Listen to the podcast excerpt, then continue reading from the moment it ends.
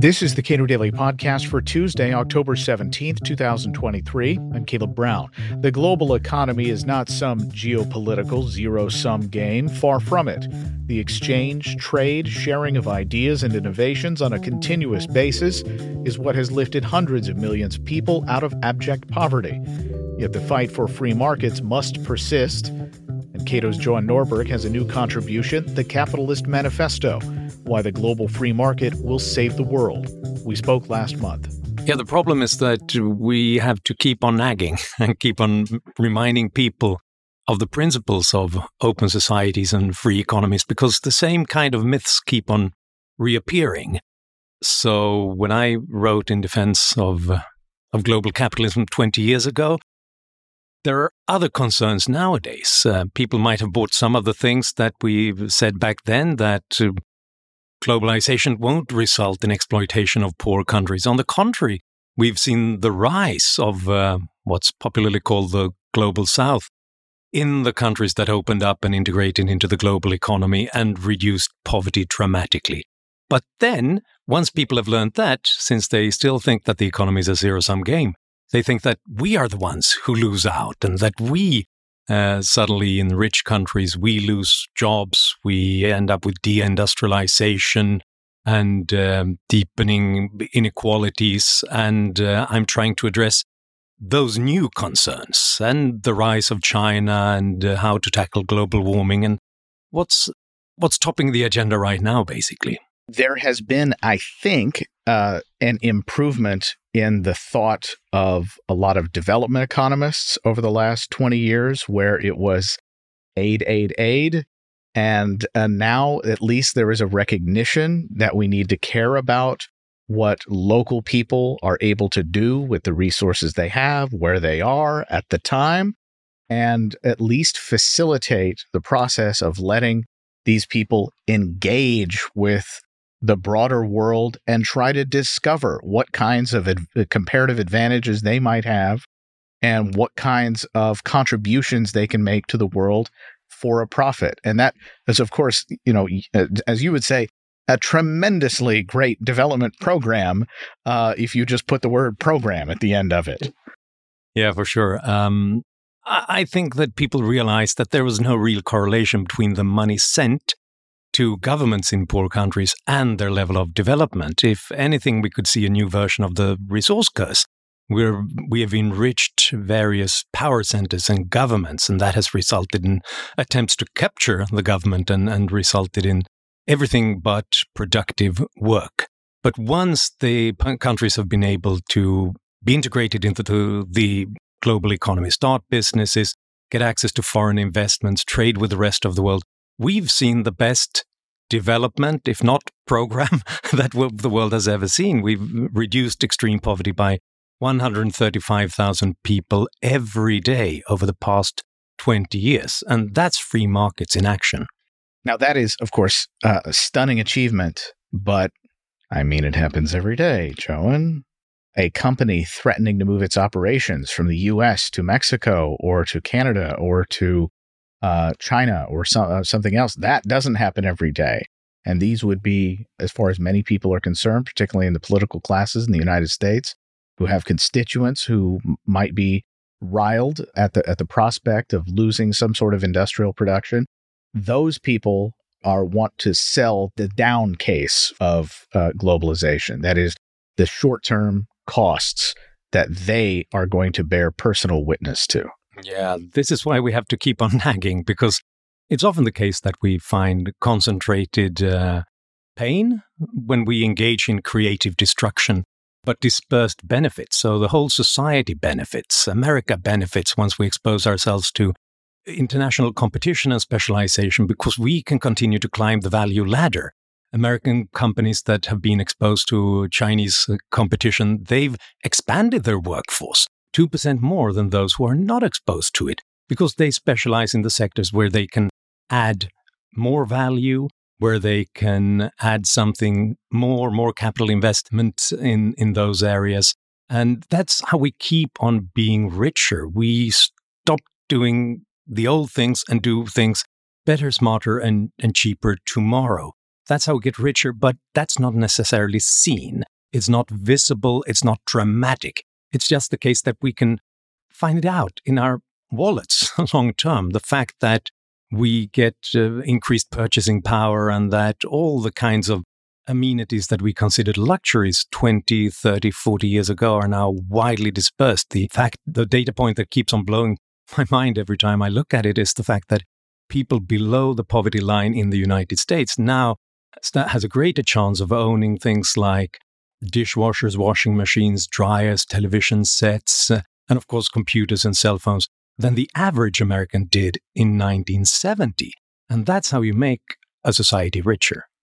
I think most people intuitively grasp the idea that you can there is mutually beneficial exchange uh, with your friends, with people you know down the street, with the store in town. But once you've scaled up those kinds of exchanges, something is lost, and something about our attitudes about those kinds of exchanges changes and it becomes something that is a little more suspicious. And it's the kind of thing that politicians, of course, like to take advantage of and say, no, this is bad. It is scary. We cannot allow it. To quote one politician, we're getting ripped off. So, what changes? What changes between that, our most narrow circle of concern that is then expanded out and where people become very, very suspicious of this kind of thing in general? Nothing changes. If you look at it from an economic perspective, the only thing that happens is that you suddenly do business with and collaborate with people whom you do not know and whom you might never meet and who might possibly not even like you if you if you met them. And and yet we've constructed a set of institutions and free markets whereby we work for one another's benefit despite of this this is one of the greatest achievement that mankind has ever achieved and I think it's important to realize that just because it's far away and it might seem strange, perhaps even threatening, this is the way we are growing strong. I'm trying to tell all the new nationalists this thing. They think that we are becoming stronger if we're doing everything all by ourselves. I'm saying it's it's the opposite. If you really want your own place, your city, your country to be strong, then you have to enroll everyone in trying to make it strong. And you do that by collaborating and trading with others so that you get access to their talent, their brains, their ideas, and their goods and services. And then you can specialize in what you do best and exchange. There are millions of global supply chains. We talk about the global supply chain, but it's really lots and lots and lots of individual supply chains that, in a, in a more technological age like the one we live in, uh, components get added. Uh, design is done in one place, assembly is done somewhere else. And it is, to me, it's beautiful to see all of these different groups and people and companies and expertise working in concert so that I can have a big screen TV, which is, you know, just, you know, the icing on the cake, really. But there is a profound lack of understanding about just how fragile a lot of those things are, even if overall these processes are pretty robust. That with uh, entrepreneurial capability, people can switch gears pretty quickly and resupply different products. And, but there's a limit to the amount of imposition that governments can engage in on the various supply chains that by all accounts, make everybody's lives a little better. Yeah, it seems almost magic when you realize that there are thousands or tens of thousands of, of components produced from all over the world in every single electronic gadget you've got.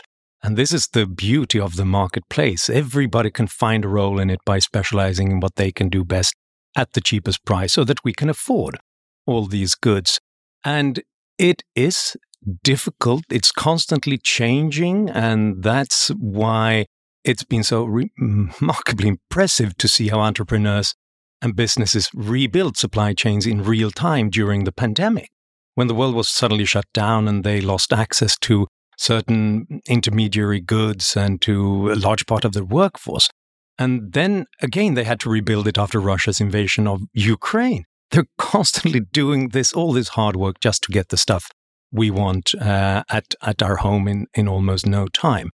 It's as Henry David Thoreau, the transcendentalist uh, writer and poet, pointed out 150 years ago. It's as if trade and commerce are made of rubber because they bounce over all the obstacles that legislators put in their way all the time.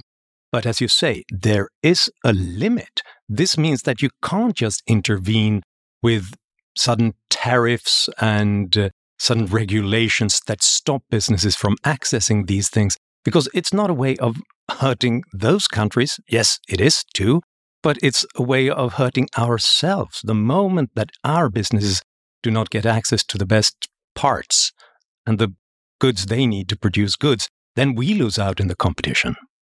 I bring up technology specifically because there are a lot of claims regarding free trade and free exchange that implicate national security. I don't have a lot to say about those specific implications except to say they ought to be taken seriously. They are important considerations.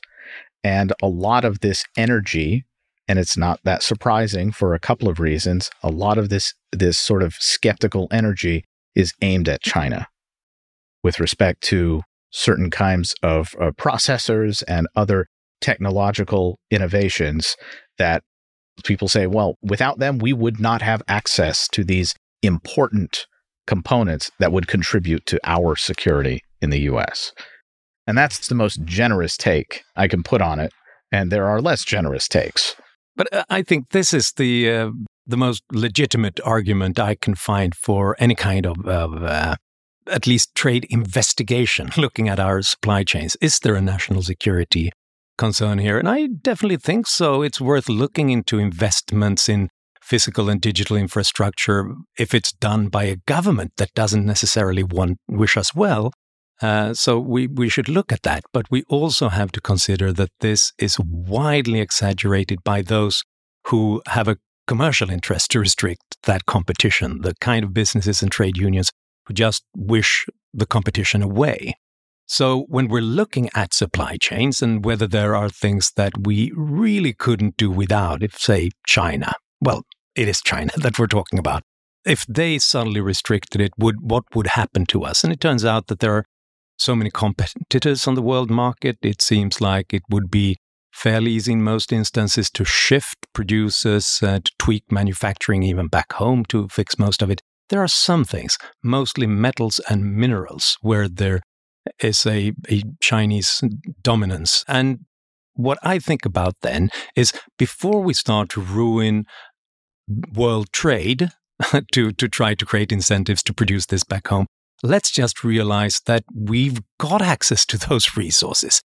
I mean, rare earth minerals are not very rare. It's just that we've lost interest and uh, we, for regulatory purposes, environmental regulation, safety concerns, we don't want to exploit those resources. I mean, Sweden recently found in my own country, Sweden, northern uh, Sweden, we found what is probably the largest supply of um, of rare earth minerals. We found lithium now Nevada Oregon border uh, area, which might be bigger than even Bolivia's total reserves.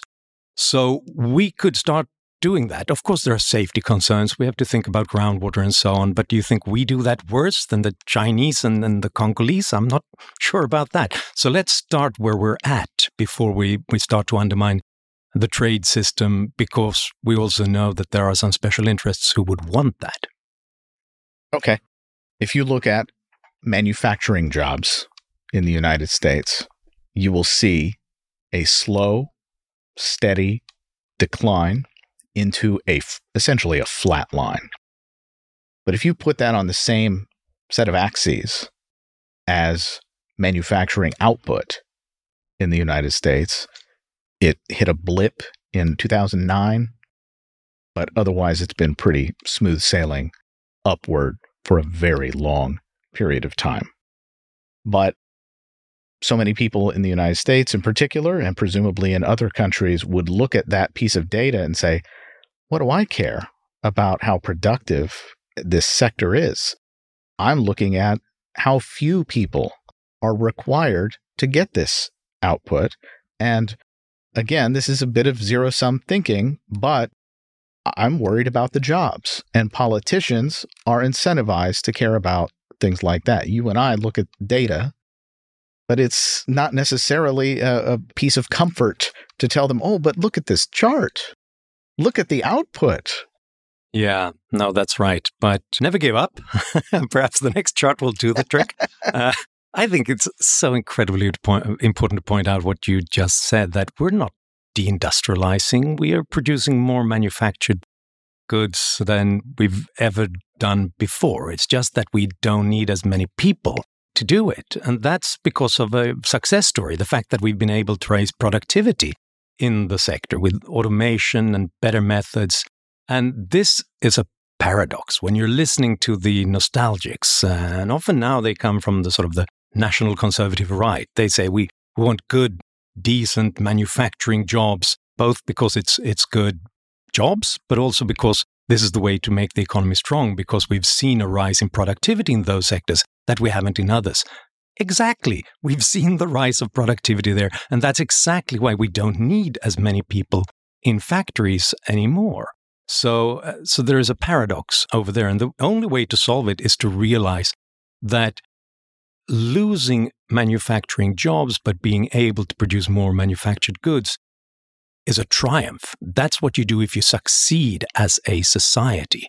All the countries with big trade surpluses that are often mentioned as they they are the role models here japan and um, germany they began to lose manufacturing jobs in the 1970s South Korea has lost it. Singapore is, is losing it. Now, China is losing manufacturing jobs.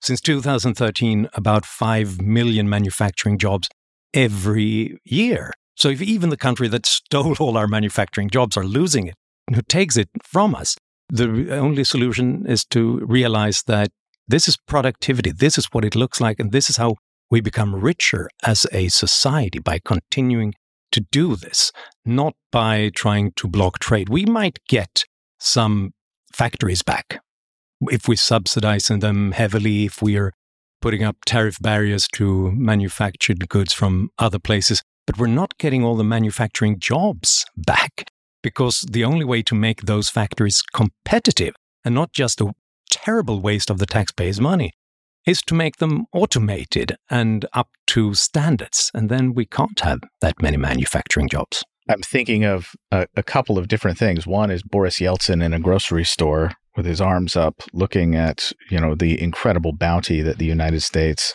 has created, and I'm also think of a different Soviet leader who you know was. I believe in a conversation with Richard Nixon said something effective, we will bury you. At the time, what he was talking about was products goods. This our, our this planned economy is going to deliver goods to you. This effort today of deindustrialization, this it seems to me that it is more about overcoming the desire to have things. It's not about having all the things. It's about honestly just reducing the standard of living for not just Americans, but most of the world. Is that is that an unfair characterization of that view? Or do they believe that oh, this deindustrialization, that just means that we're going to be doing it here, we'll have all the same stuff, the prices will be fine, don't worry about it. I think you'll see this is one thing I realize when I investigate the new critics of free markets. You'll see that they can come in all shapes and forms. There are those who actually believe that if we just pick winners, if we find some decent, good American businesses and subsidize them, they will be top of the world. But then, which obviously neglects the whole history of um, industrial policy, uh, not even entrepreneurs, not even people who act on markets, who are risking their own money and face constant feedback from markets, know what's going to succeed or not. So, how would politicians and bureaucrats or think tanks who are sitting far away from the action and are not risking their own money, how would they be able to make those decisions? So, so this is a dangerous road to go. But then there is the other, um, more existential point of view that we have become over materialized. It's bad for our soul, it's bad for the planet, and we should really try to be doing other things with our, our lives. And sure, that's an option that's open to you in a free market economy. You don't have to consume, you don't have to go out to fancy dinners or buy a, a bigger TV screen. And that's actually one reason why, when we're looking at surveys about materialism, how much would you be willing to sacrifice of your of friendship, of time, and of comf- uh, convenience to get more money, to get more stuff? Then you realize that the richest and the freest economies, they are the places that are the least materialist. Because, you know, there is a, um, a point at which uh, there is diminishing returns, and, and that's a great thing. We can focus on, on other things than stuff. But people, I mean, if you really want to see people who are desperately super materialist, you should go to communist societies with uh, very little access to goods and services because they would do anything just get get that TV screen. Johan Norberg is author of The Capitalist Manifesto Why the Global Free Market Will Save the World. Subscribe to and rate the Cato Daily Podcast wherever you please. And thank you for listening.